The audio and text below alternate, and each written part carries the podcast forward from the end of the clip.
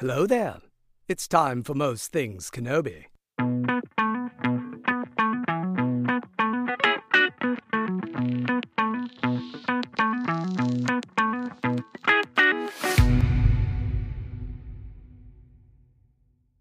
Hi, everyone. Welcome to another episode of Most Things Kenobi, a podcast about Obi Wan Kenobi and all things Star Wars. I'm your host, Lauren, and I'm sorry to say that my co host, Leanne, isn't able to join us today. She had something pop up that called her away. But we still have a great show for you because today we are joined by someone I am thrilled to talk to. She's the author of multiple Star Wars books, including the novels The Princess and the Scoundrel and Rebel Rising, and short stories in both From a Certain Point of View and A Certain Point of View, The Empire Strikes Back edition. She also wrote the comic book Star Wars Forces of Destiny, Ahsoka and Padme. And in the non Star Wars realm, she is the author of numerous novels, including, but by no means limited to, the Across the Universe series, Give the Dark My Love, Bid My Soul Farewell, House of Hex, Museum of Magic, and the upcoming Night of the Witch. Beth Rivas, welcome to Most Things Kenobi. Thank you so much for having me. Did I pronounce your last name correctly now? I forgot to ask you. it's okay. It's actually Revis, but everybody messes Darn it it. I'm so sorry. I usually remember to remind people. It's very common. I'm so sorry. I have one of those last names that everyone always mispronounces, so I, I'm sorry to kick off on that incorrect note. It doesn't bother me. It's my husband's. And I'm like, oh, yeah, his people are just weird. It's fine. Well, thank you so much for coming on. I really appreciate you making time. I know you have a, a busy schedule and you've got like a travel and tour coming up. So thank you for coming on. Absolutely my pleasure. I want to start with something that I think a lot of our listeners kind of need to hear right now. And a lot of our listeners are creative souls. They have a lot of creativity in the bunch, but also for those who aren't creative, I saw on your, uh, I think it was on your Instagram the other day, you posted something that said, bet on yourself. Mhm. And it was kind of talking about how you became a writer and now you're like a best selling writer. And I kind of just want to start with your take on that. What does that mean, bet on yourself to you? Oh, I, I'm really glad you brought that up. That was actually, I also have a Patreon, and that was the post for today was more about what I meant by that and how, especially when it comes to a creative career, it's almost like a lottery because there's a lot of luck involved, and nobody wants to admit that because if you're successful and you admit that you have luck, then that's kind of downplaying the actual work that you put into it. If you're unsuccessful and admit that there's a lot to do with luck, then that kind of says, well, it's out of your control. It's it's by chance. And in reality, a lot of creative careers are kind of like a lottery. But if you bet on yourself and you keep entering that lottery and keep making more and more art, hopefully the luck will fall in your favor eventually. That's so interesting. And it's true because I, I hear so many people say, oh, you're an overnight success. It's like, no, you worked your butt off for a really long time and then achieved success, but no one sees the hard work. Oh yeah. No, my publisher for Across the Universe, he actually went and did like a big speech to some writing conference and was calling me an overnight success and kind of described it as like, we found this little country bumpkin, but she had written this book about space and all this stuff. And I'm like, that's not overnight. That's my 10th novel. or 11th actually. I had 10 novels before Across the Universe, none of which sold. I'm like, that was not an overnight success. It was just overnight for you. But that's that's the thing. Your body of work is extensive. Like you have a lot of novels under your belt. And I was curious, when did you decide you wanted to be a writer? I think I always wanted to be a writer. Like I, I always loved reading. Like I was the little bookish girl who would stay up all night with a book light reading underneath the covers. So I always wanted to, to read and write. But I never thought it was a viable career because everybody told me it wasn't. Anytime I would say, Oh, I want to write stories or books, people would say, Okay, that's great, get a day job. And I took that to heart and I'm kind of glad I did because I needed a day job. It took me a decade to break into this career. So it did help to have a day job, but it it it did sort of limit the dream for a while and made me think like it's not really a viable dream. Real people don't do this, but Right. they do. clearly, clearly it's possible. yeah. so What was that journey like then, getting your first book published? Was it really exciting or did it have some disappointments in it? I mean, how how was that process like?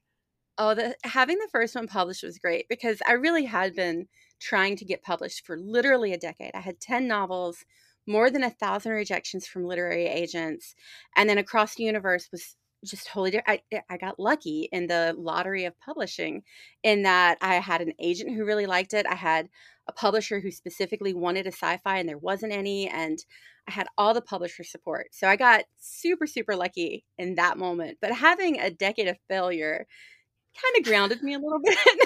I was like, okay, I'm not sure if I'm going to trust that this is really thing. I got to keep working on this.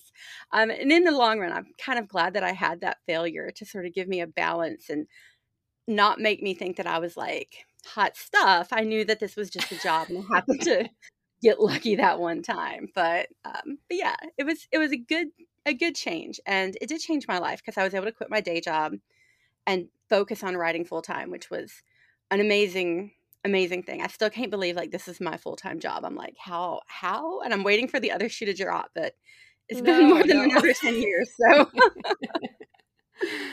I think it comes from it's yes, it's luck. I, I'm sure part of it is luck, but also you have to have the skill to keep it up. Well, skill can be learned. Absolutely, that's the, that's what I tell people all the time because I love writing as well, and I've been writing my whole life, just like you. It's kind of something you were born into, I think, sometimes, and mm-hmm.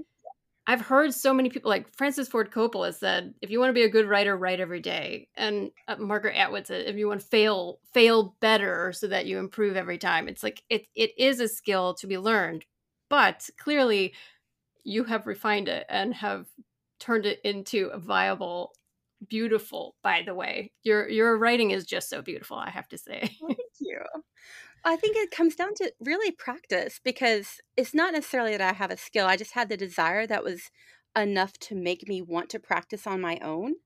And so I just mm-hmm. kept practicing. A lot of people, if you use the example of like painting, nobody expects your first painting to wind up in the Met. But a lot of people assume that if you spend a year writing a book, it should get published. And the reality is, is we have to learn how to write and we have to learn how to write every time we write a book. So it's it's very much a long journey. Yeah. Well, and you have the series, the Paper Heart series. Isn't that help for writers, right? It is kind of like not a guidebook, but some career advice or writing advice. Mm-hmm. How did you come to start doing that particularly? Is it a, a passion of yours to help other writers or just something that you wish you had had when you were kind of starting out? a lot of it is what I wish I had had when I was starting out. Um, the Paper Hearts, the first book of it, came about because I was blogging about my journey and like what I had learned on the way and and everything and I was just blogging it and several of my readers said, "We really like your blog, but we want to take notes in the margins. Can you print it for us?" I was like, "Oh, I could organize this and like separate it up into categories of everything because I had had years and years of blogging by that point. So I really just compiled it into blogging. And the, the first three volumes are writing, querying, and getting into the market, and then marketing. So those are the first three volumes. And then after that, I started teaching classes because I, I actually really like teaching. And a lot of the worksheets that I was making for the classes I was teaching, people were like, "Oh, I, I, want another copy of this for later." And eventually, I was like, "Well, I should just make a workbook." And so I took all the worksheets and jammed them together into a workbook. And now there's now there's three workbooks, a journal, three nonfiction length books. So it kind of exploded. That's actually that's really amazing. I love that it kind of started organically. That's something I think that's so important with creators and creativity. Sometimes if you're trying too hard, you're you're squeezing the life out of it a little bit and if you're doing it organically because it's something that you love and that you're passionate about you draw those kind of people to you and it helps you build like a loyalty in your fan base from a marketing perspective but even more than that just like a community around you that that is sustaining and i think a lot of people don't realize writers are kind of responsible for their own marketing to an extent and yeah. the publisher doesn't really market you until you've reached a certain I guess dollar amount. Is that correct? I mean, it depends on the book. Um, one of my lowest paid advances has gotten great marketing and one of my highest paid advances got no marketing and it just kind of depended with the the one that didn't get any it's because my editor left and then the editor that came after her also quit and it was just shuffling in house and i kind of mm. got lost in the massive corporation. Um, but it just it depends, and I always try to supplement my own marketing because I also kind of just enjoy it. I'm very much a type A personality. So if the TV's on, I'm like, I can't just sit here and watch television. Let me come up with a bookmark design or something like that. so I'm always multitasking. well, it's, it's, good for success, right? Not so good for relaxing sometimes, but I do need a little help with that one. So, do you have any like writing rituals when you sit down to write? Do you have a process you follow very specifically every time, or is it kind of just wherever, whenever? Wherever, whenever. I mean, it really is. It it sort of takes some of the magic away from it, but it is a job.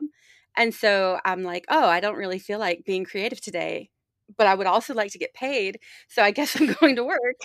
and I mean, sometimes I'll parcel it out. Like if I'm really not feeling it, I'm like, okay, today's a day where I'm going to go through my emails and do the admin and the brainless stuff. And so it, it comes and goes, but I'm, yeah. I'm just going to sit down and do it. I have an eight year old here at home and like, there's no chance of planning anything there's no chance to have sweet little rituals because if I light a candle, he's going to come in and blow it out. If I try to put music on, he's going to like drown it out with Lego movie. There's there's no hope here. well, it just shows the strength of your mind to be able to still do all that with that distraction around you. It's all chaos all the time.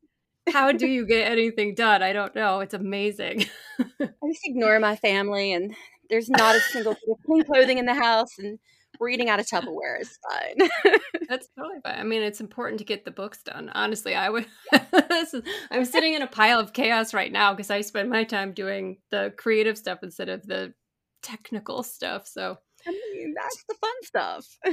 Right, exactly. Life is too short to do dishes. exactly. so, do you have like a workspace at least, or do you have to just kind of carve out a little spot for yourself wherever you can. I do have a workspace now. Um, I've only had it since about six months into the pandemic, where I realized that I would murder literally everybody in the vicinity if I could not shut my office door. and we originally had like a game room, and it had like, you know, we had a spare couch, an old relic of that we had passed me down couch and it was just kind of a junk room and i was like okay clearing everything out and i'm buying billy bookcases and this is going to be a thing now. And so that was my big pandemic project. That's great and like it helps to sometimes have that environment you know separate it really does.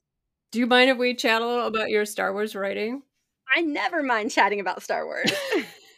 I was gonna say, I, were you always a fan even before you wrote for Star Wars? Always a fan. Actually, the whole reason why I wrote Across the Universe, my debut, was because of Star Wars. Because I had an idea for for um, it was basically a murder mystery that had to be contained, and I was like, oh, I think I want to put this on a spaceship.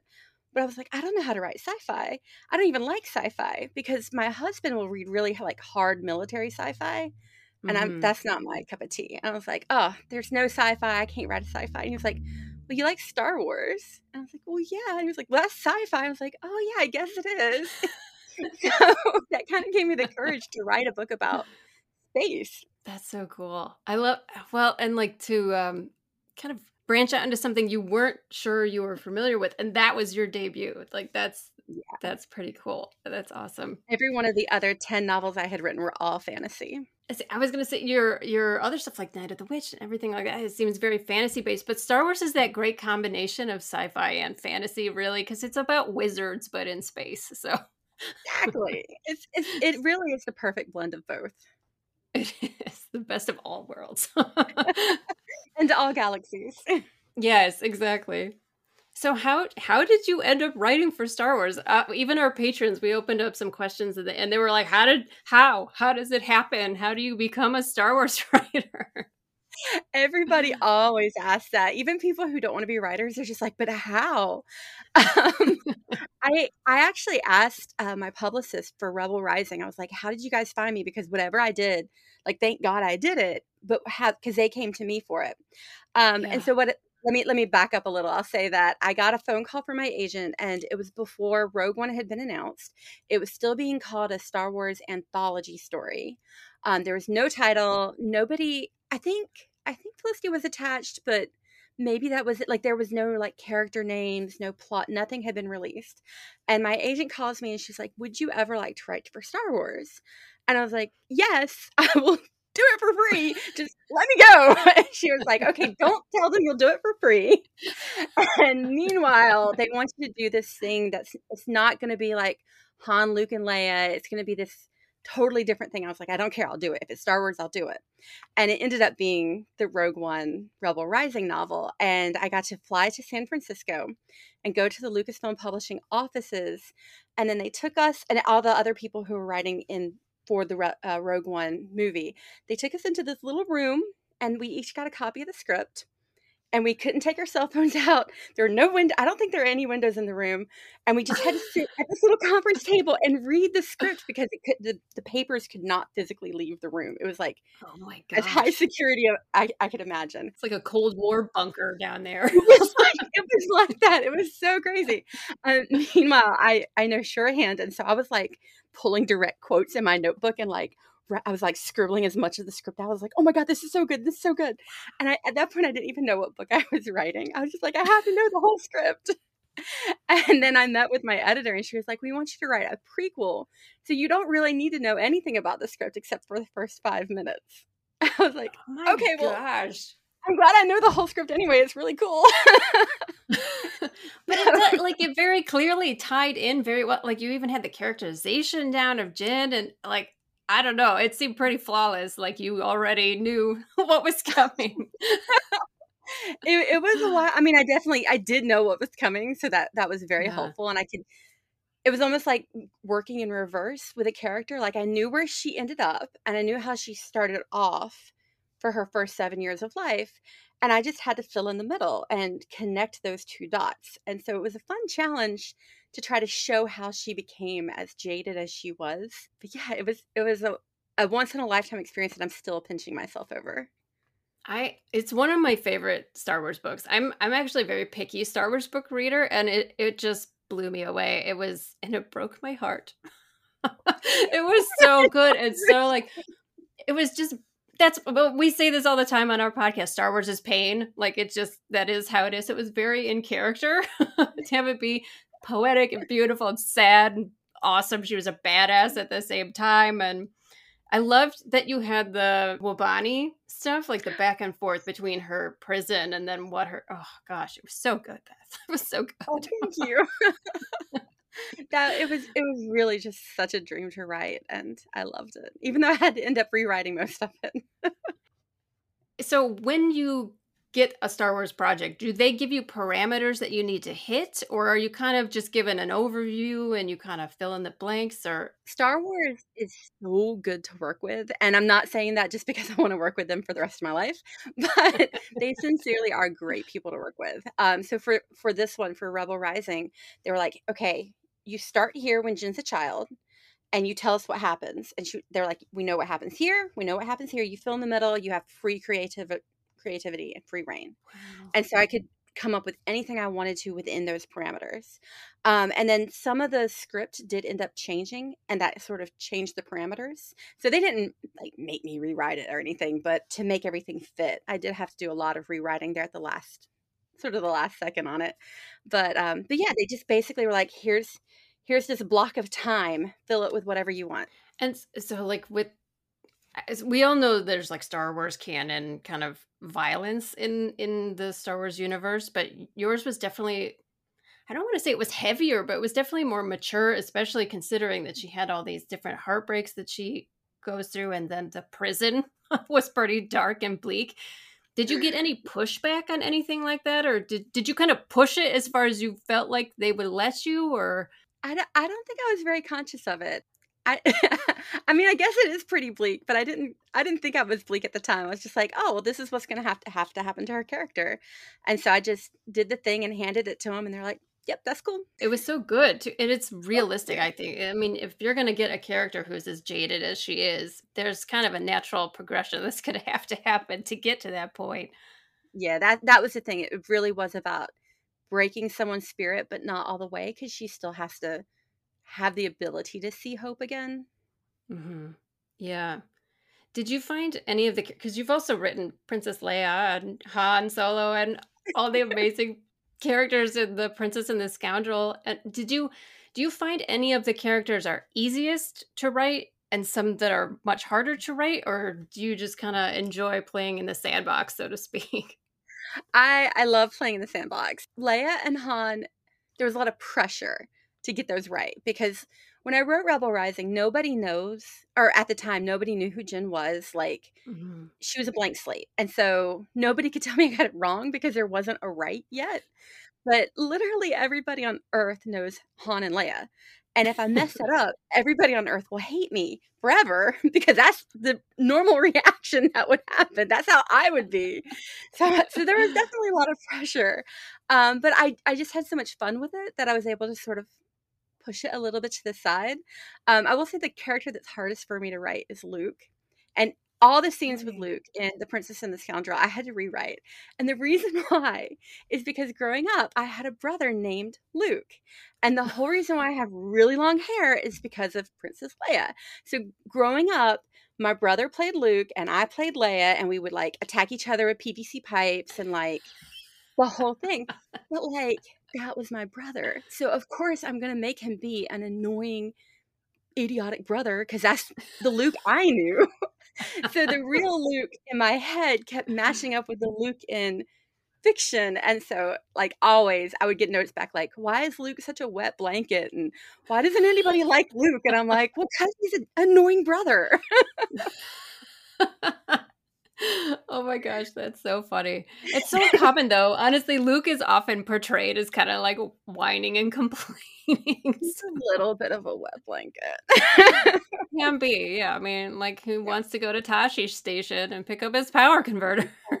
and then he I mean he becomes a Jedi Knight, but he's just kind of like too chill about it. Like Come on. It's Luke. like we know we know where you came from, Luke. Come on. You're not fooling anybody. I saw you drinking blue milk. I know, I love he's always portrayed as like drinking hot cocoa. he's really he's he's very much like cottage core. Like if this was real life, like Leia would be a punk and Han would just be like a country he would be like the country farmer guy, but Luke would be just cottage core. Like, I just want a glass of tea. Wrapped in his homemade quilt. I know, right? I mean, I love him, but he uh. doesn't really get badass until The Last Jedi. This is true. Yeah, I mean, he kind of. It takes a while. It takes a while for him to get there. yeah. But I mean, it definitely is superseded in my head, like both Lukes in my life. So, so separating funny. them is, is very impossible. So how do you then like how how do you get into the characters' voices? Do you have a mm. process for that? Like I have a tendency to absorb as much material and then put it aside and then let it kind of filter, but you know, you're like you said you're working with characters everybody knows and has an opinion about. So how do you get into their head? Well, for The Princess and the Scoundrel, I did watch the movie or well, the last two movies primarily multiple times just back to back. I was taking like notes on every bit of banter and try to capture some of that wit without reusing the same words and that sort of thing. Um, mm-hmm. but actually for that one specifically it got to the point where like some of some of the things that han solo says he gets away with because it's in harrison ford's mouth.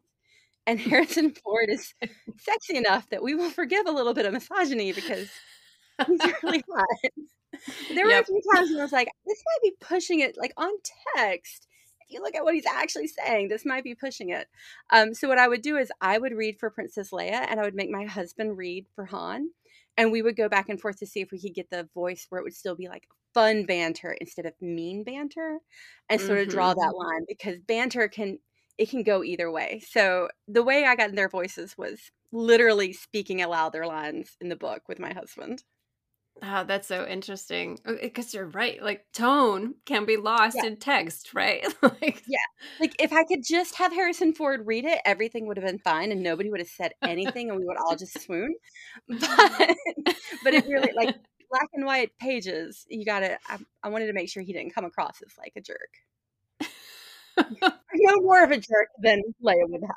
Yeah. yeah, I mean he has his moments where he's not terribly pleasant, but we like you said, you gotta forgive it because it's it's also kind of charming when it's Harrison Ford. Right. And as long as you know where it's coming from. Mm-hmm. Yeah, yeah, exactly. He's a diamond in the rough, right? Exactly. Okay, well, let's transition then to your new work. I'm very excited and very curious about your new book that's coming out, The Night of the Witch. It's coming out really, really soon. So, can you give us like a, a like a mini synopsis for our listeners so they can get intrigued and go out and buy it right away? yeah. So, Night of the Witch is a co-written book. I wrote it with Sarah Raasch, and it's about a it's about the real witch trials of Trier, Germany, which a lot of Americans don't know about, but it was the bloodiest massacre of human life outside of war in Europe ever. Wow. So it was it was a ma- like we know about Salem witch trials, but hundreds of years before Salem, there was Trier. It really is one of the ones that really kicked off the whole witch hunting European experience. That's not the right word, but it was one of the first really, really bad ones. And um, Sarah and I were just we had both written different historical novels and we started talking about witch hunts and that one specifically and it's all sort of evolved into the story of what if there were real witches and a real witch hunter who and then they fall in love like the ultimate crux of the story is like the witch hunter falls in love with the witch he's been assigned to kill and it it sort of brings in real magic and like how how bad a witch hunt can be and extrapolates it from there. So we start in Trier Germany in 1599 and we end up in the Black Forest. So they have a little medieval road trip with real magic and witch hunters all around and it's really fun Sounds awesome. well, and I was, uh, you kind of tie into one of my questions. I know that you write fantasy, but how do you research for this? Was this based on something real? So that is because I, I knew that there were, obviously, we know the Salem witch trials, but there were also crusades in mm-hmm. Europe, not just in, you know, the Middle East. There was religious crusades against Protestantism, but that, I mean, that doesn't even tie into things like the witch hunting in Europe. So, when did this take place? This actual purging that you're referencing? Yeah, the real one took place in the late 1500s in Germany, and the Protestant and the Catholicism, and that was at its height of of issues in the late 1500s. Um, the Trier diocese was very Catholic, and then the further east and west things shifted around a lot. So there was a lot of research of like, where can they go? And should they pretend to be catholic or should they pretend to be protestant here? Like which which route are we going on that one? Um, so it was a lot of research in those lines and we brought in as much real things as we could because i'm very much the history nerd. Sarah did the magic and i did the history. And so it is to the point um, the first part of the book is basically a heist where the witch hunter and the witch team up to free the innocent people who have been like caught up in this this net and there's mm-hmm. a real plan to blow up part of the streets and the aqueducts and specific buildings. And I'm not saying that if you got a bunch of dynamite, it would work. But I am saying that I researched it really, really well, and that the tunnel system I found was accurate, and I did the math to figure out how much gunpowder you would need. So there you go, folks. We'll just put it at that. Not an overnight sensation. This is the work yeah. we're talking about. Did you get to go in person to do any like in person research for this, or was it mostly online? Well, Sarah and I started writing this as sort of a pandemic project. So we absolutely could not travel during that time because we wrote it at the height of the pandemic to the point where we couldn't even like email museums because all the museums were closed. So oh, everything wow. that we were researching, we just had to whatever was public domain and whatever we could get access to without actually meeting humans. Um, but before the book came out, I did get a chance to go to Trier and sort of like double check everything. And it was it was really an amazing experience because I it was to the point where I was using Google Street View and clicking to see how many steps it would take to get from building to building because most of those buildings are still there. And so I wanted to make it really accurate because you could literally visit almost every site we mentioned in the book. And then being there in real life was just mind blowing because I was like, oh, if I turn left, there's the apothecary. And I would physically turn left and it was right there. And I was like, whoa. It, it was just mind boggling. It was also the first time this ever happened. But the second time this ever happened was when I got to go backstage at the um, Galactic Star Cruiser and see that because I had oh, to write wow. the Princess and the Scoundrel without before the before the Star Cruiser Hotel was built. The book was Yeah. done before the hotel was open to the public, and I never got to go inside. And fortunately, in April, I was able to like pull some contacts and sneak aboard and actually go in the physical space. And I was like, there's the deck, and there's the place where they carved their initials in the engineering room. And like, it was, it's so wild to have something that was in your brain become like a real place you can stand in. That is that must have blown your mind a little bit. It's so crazy to have it be something that you're so into mentally. You're you're you know as you're working on the project for an extended period of time, and then to have it come to life around you, that must be so surreal.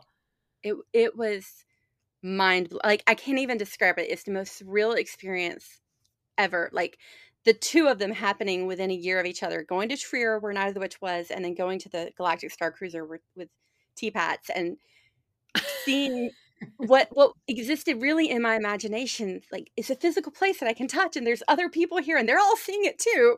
So it was just wild.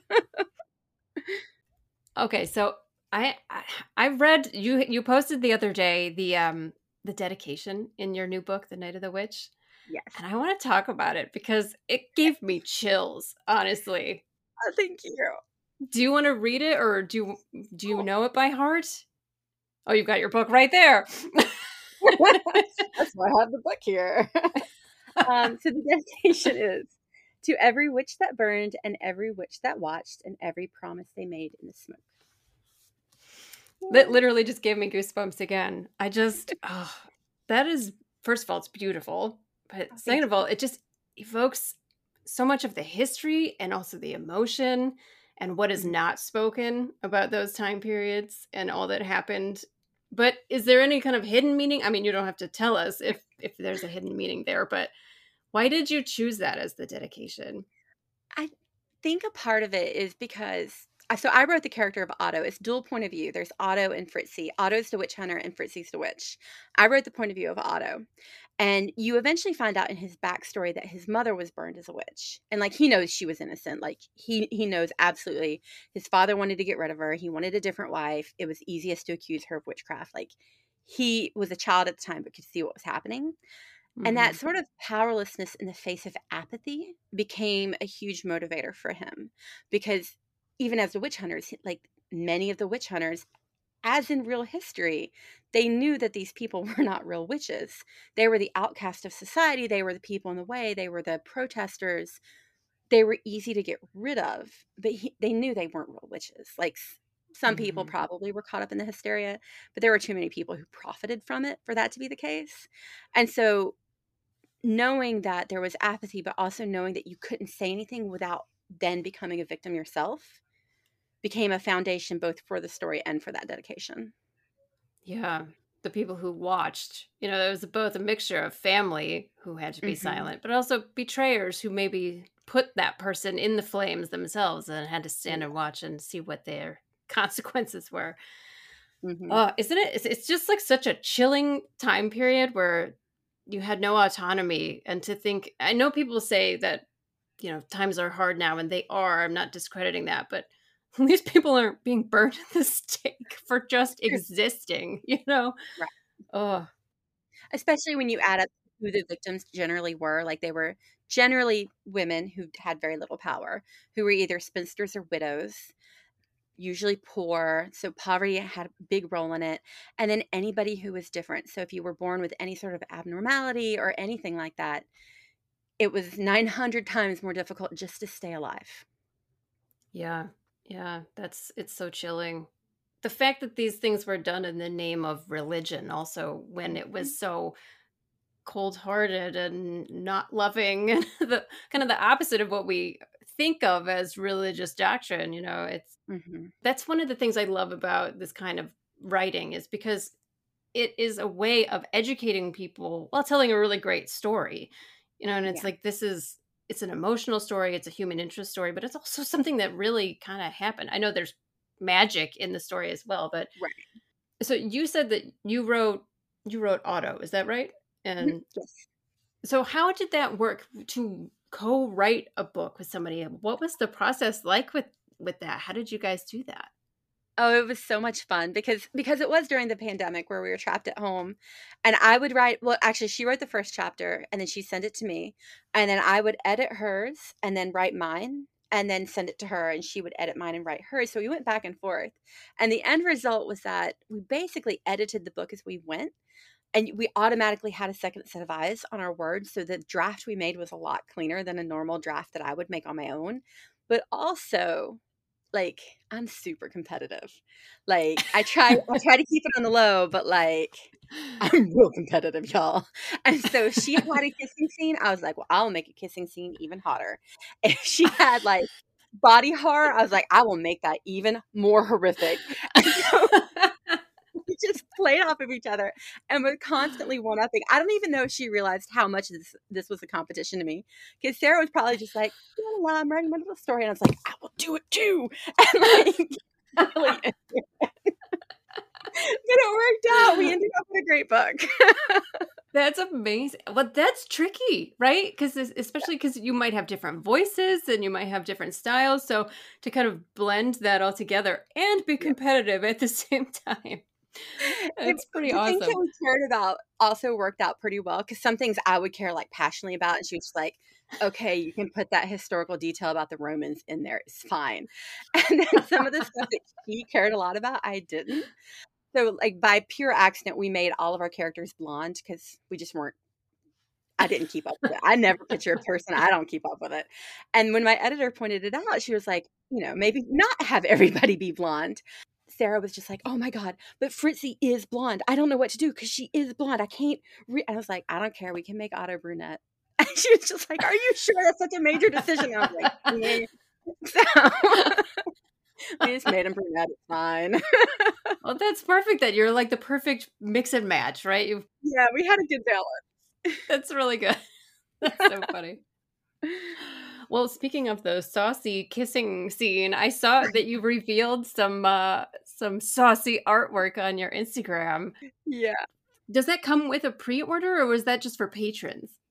So that was going to be the pre-order campaign that Sourcebooks had, but um, they deemed it a little bit too saucy, and so now oh, they're no. going to get a new art print. Oh, so if you were, no. if you it, like sorry if you submitted your pre-order in like that one weekend window they're going to honor those but I, I think that's going to be it they're going to get a different art print why is it is it for is it ya it is it is a ya book yeah oh okay i think people were starting to interpret that it was all romance and it's not all romance like there's definitely like the scene is in the book but it's not the whole book so yeah gonna, yeah yeah that's funny. well, it made me kind of wonder how much say do you have over that kind of stuff, especially like the book covers. Like you have a, a beautifully consistent kind of art style, especially for the last like couple of books that you've done. I mean, actually, even just within your other series that you have.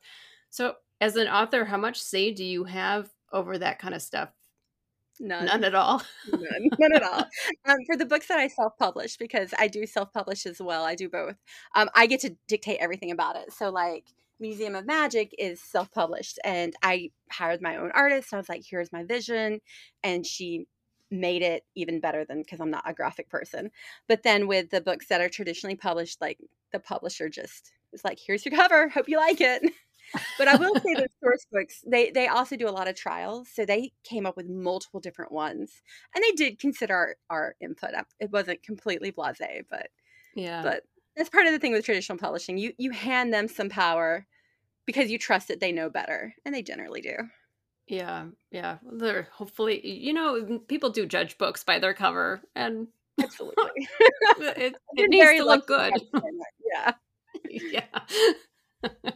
So, um, you kind of, I guess you touched on a little bit. You said self publishing. I saw on your website mm-hmm. that you do serial novels. Yeah. Can you explain a little bit? Like that just immediately made me think of Charles Dickens and like Alexander Dumas, who would like publish a chapter every week in their newspapers. But uh, is it similar to that? Is that can you explain? Yeah, it's the same concept, exact same thing. Yeah.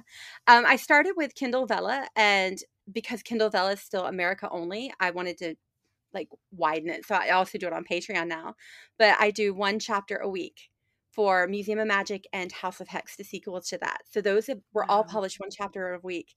But I also, so I started Museum of Magic also during the pandemic because my Dungeons and Dragons team split up because we couldn't meet each other in real life because of the pandemic. We were like, I missed my dices. And so I would take, um, I needed the fix. So I started the serial as a way to do Dungeons and Dragons with my readers. And so what I do is every week I have a little outline and what the character will, the choices the character will face. And then I roll the dice to find out the outcome of all of it. And I do that on video for my Patreons. And then at the end, my patrons get to vote on one major decision. So they get to have the input and decide basically either how that chapter ends or how the next one will begin. And I wrote the entirety of Museum of Magic that way. And we're almost done with House of Hex, and I wrote it that way as well. That is so interesting. And, and what like a fun exercise for your brain too cuz like eh, yes, we could come up with story beginning, middle, end and write, you know, all the bits in between, but to have to make it up as you go and kind of have a little bit of a, a guideline or a rule with the whatever the the voting results are, that's really interesting. How fun. It, it's been a lot of fun, and it's really made me have to think about how I write and make sure that I have really strong choices. Because I, I was very honest. Like I do all the dice rolling on camera, so my readers see it. They know I'm not faking it, and multiple times they pointed out like. We could tell from your face that's not where you wanted the dice to roll. And I'm like, it's true. and like some of the times they have made these votes where I'm like, you guys, I could not have been more obvious that this was not a good choice. And yet they still voted that way. you need to release like a director's cut where you have your version of it that comes out. the whole reason why there's a sequel is because they made a terrible vote. Because it was it was such a I thought I was being so obvious. It, like the whole theme of the first book is you don't trust the Fae. And then they voted to trust the Fae. And I was like, what? I had to write a whole nother book for it. um okay, let's see. Where am I in my questions list? Uh oh. People can pre-order now, right? The book comes out soon, like October 3rd, I think. Is that correct? Third, which is also my birthday. Is it really? And I'm not just saying that to get people into buying it, but if it works, you can totally go buy it. it's the best birthday gift you could give. exactly. but people can pre-order now, correct? Yeah. So why is it so important to pre-order books for authors? Pre-ordering books, especially for traditionally published books, is a huge deal because it basically tells the publisher how many books to print. And so if they get a lot of pre-orders, they're like, "Oh, this is going to be a big deal. We'll print more books, we'll do more marketing, we'll send it to more stores. We can tell the stores that people want it. It could get picked up by indie list and things like that. And so it, it is very very vital and like nobody wants to say it, but Amazon ranking and Barnes and Noble ranking, it all kind of goes into it. And especially with a, a debut or like the first week of a book, that's your greatest chance of hitting the New York Times. So everybody wants all the orders to come in at once to give it like the biggest launch possible and hopefully like shoot it towards the stars. But Yeah. Yeah. The pre-orders really, really, really, really do help. Yeah, so everyone listening, go pre-order your book. Where can people pre-order it then? Do you, do you have a specific spot that's best? Oh, anywhere is good. Like honestly, anywhere you want to pre-order is great. Um, if you'd like to get a signed copy by both me and Sarah, and get all the pre-order swag, the for- first tour stop we're on at Malaprops is arranging that. So if you want to order a signed copy that has both signatures, tons of extra swag in it, you can get it from Malaprops and get all the bonus goodies. And they ship international. Oh, awesome! It Malaprops is the small uh, is a small bookshop. Is that correct? Yeah, it's a bookshop in Asheville, North Carolina. Oh, oh, that's oh, oh, that's so great. It's so important to yes, Amazon is convenient and all of that, but to support local bookshops is oh, just Oh yeah. it- I know everyone who works in that store and they are all really, really good people. So I used to work. I, I worked at Borders back when that existed, and the people you work with at a bookstore, they're amazing. You always mm. already have something in common, and you all spend your paycheck right back at the store. So it's just an endless circle. I keep, I joke all the time that people need to buy my books so I can go buy other people's books, but it is literally true. There's always so much book money and we just swap it around with each other. That's it. It's true. And then your to read pile just gets taller and taller and taller until it's To taller than you. I have a shelf that is just for my stuff I haven't read yet because I was starting it was all mixed in and I'm like I need to separate it so I can visually see what I need to do here. I I cannot separate it because then I would feel way way too guilty. Be a whole bookshelf. this is not knowledge that I need. Putting extra pressure on yourself. That's like answering the door to the Fae. You just don't do it. so you're going to be on a tour then is that tr- you're going to go around and to other bookshops in different states right you're not just going to stick in north carolina so where can people see you Um, I do not have the tour memorized. um, we're going to be in Asheville, Atlanta, Baltimore, St. Louis, and Cincinnati. I'm not sure what order that's in, but we will be in all those places, and I will show up where my publicist tells me to show up. can they get the info is it will it be on your website or where where can they find that all on my website at bethrevis.com. It's also on all my social media. So I will be shouting about it with the specifics. Like the specific specifics are all done. I just don't know them. yeah i mean i can put you on the spot there so start with that Even if you had told me to prepare, like that's dates and times, and my brain doesn't hold numbers. Mine doesn't really either. I have trouble remembering just normal things from day to day now. The file is full. Everything is Yeah. filled in there. There's, there's words in there, no numbers, none. so, where can people find you then on social media and website and Sarah as well, I guess, because she also co-wrote. Yeah. Um, so I'm at BethRevis.com. She's at SarahRaasch.com. And we both have Instagram, TikTok, Twitter, which I will only ever call Twitter. Um, I Yeah. technically have Yeah. a Facebook, so if you need to track me down there, I will eventually check it there. So we're basically on all the socials. Okay, great. That's awesome. So everybody, you have to go follow her and pre-order that book right now because we it's very important to support authors in my opinion.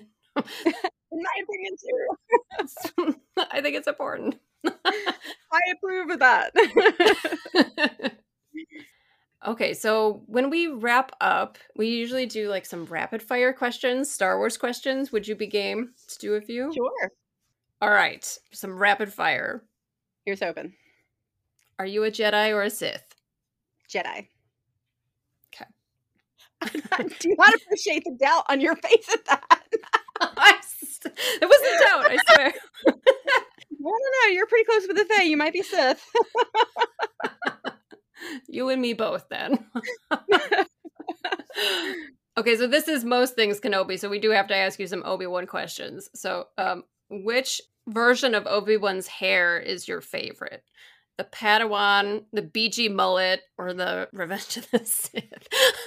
I love your facial English gentleman Obi Wan. Like, we don't need the rat tail. Like, no. The the Obi Wan haircut in the Obi Wan television series. Like, oh yes, I like I that too. all of that. It redeemed the mullet, really it did. Hmm. Okay. If you could wear just one Star Wars costume, what would it be? Um, you know, I I kind of feel like the Jedi robes would be really comfortable. Like I'd love to be as hot as Leia, but I'm not, and that metal bikini does not look comfortable. But like a No, Jedi robe is just like cloth. I could lounge in that. You know, we hear that a lot. People always say, Jedi robes look comfortable. It's like, that's what I want. what special power would you like to have?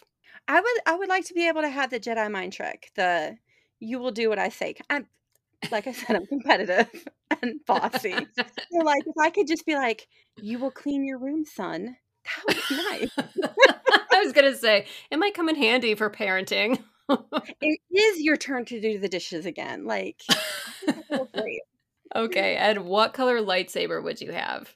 Oh, yeah, purple would be awesome. Um, but I feel like I'm not as cool as Mace, so I can't do that one. So I guess I would just have blue. And I mean, Just to be fair, I do have the blue one. Oh my So- gosh. Yeah. Is it hanging custom or is it is it somebody specifically? It's it's a custom one from Galaxy's Edge. That's so cool. Yeah. I still haven't made one. I want. I. It's on my like life bucket list. so what you need to do is you need to tell your son it's his birthday gift, and then tell him that it's too fragile for him to have, and it needs to go up on mommy's bookcase. that worked out real well. you need to write a parenting book next. Is what you need to do. I mean, now as I say that, I do admit that calling me a Sith might be more accurate, but it was the closest I had to a Jedi mind trick. It's really, uh, that's good. oh, well, that is all my questions. That wraps us up. Do you have anything else you would like to add or say before we sign off?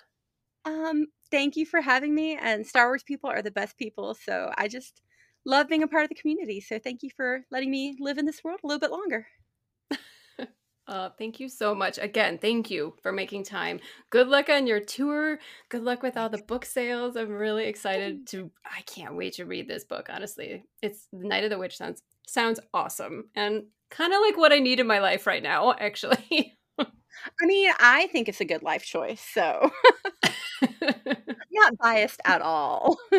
no, not at all. It's fine. well, thank you again for everything and we wish you well. May the force be with you, Beth. Thanks. May the force be with y'all.